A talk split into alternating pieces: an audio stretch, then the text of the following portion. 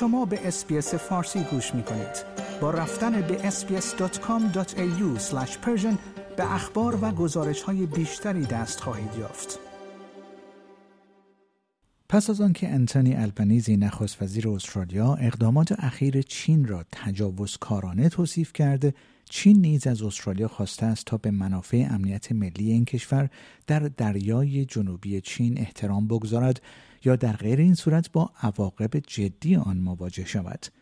پس از اینکه کمبرا یک جت جنگی چینی را به رهگیری خطرناک یکی از هواپیماهای تجسسی استرالیا بر فراز دریای جنوبی چین متهم کرد پکن روز گذشته دوشنبه ششم جون به استرالیا هشدار داد که با احتیاط عمل کند یا در غیر این صورت با عواقب جدی روبرو خواهد شد. استرالیا به تازگی نگرانی هایی را با پکن در خصوص این حادثه مطرح کرده است. اگرچه پکن اصرار دارد علیرغم حکم لاهه در سال 2016 که ادعاهای این کشور را رد کرد این منطقه تحت سلطه چین قرار دارد. موضع چین تنشها را با ایالات متحده و متحدانش افزایش داده است که بر آزادی کشتی ایرانی در منطقه اصرار دارند. انتونی البنیزی نخست وزیر استرالیا حادثه بین جت جنگنده چینی و هواپیمای تجسسی نیروی هوایی استرالیا را یک اقدام تجاوزکارانه توصیف کرد. او گفت که هواپیمای استرالیایی تدابیر و عرف بینالمللی را رعایت کرده است. نخست وزیر استرالیا که در اندونزی حضور داشت به خبرنگاران گفت ما اقدامات چین در این منطقه را یک اقدام تجاوزکارانه و خطرناک علیه نیروی هوایی استرالیا می‌دانیم که نظارت‌های هوایی خود را مطابق با هنجارهای بین المللی انجام می‌داد. ریچارد مارلز وزیر دفاع استرالیا روز یکشنبه فاش کرد که یک هواپیمای J16 چینی در 26 می به طور خطرناکی به یک هواپیمای RAAFP 8A پوسیدن که در حال انجام های معمول در حریم هوایی بین المللی بوده است نزدیک شده است.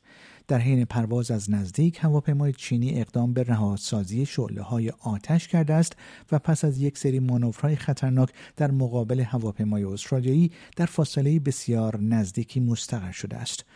هواپیمای چینی سپس یک بسته حاوی قطعات کوچک آلومینیومی در هوا رها کرده است که برخی از آنها وارد موتور هواپیمای استرالیایی شده است. بر اساس گزارش ها در این زمان هواپیمای استرالیایی به مأموریت خود پایان داده و به پایگاه خود برگشته است.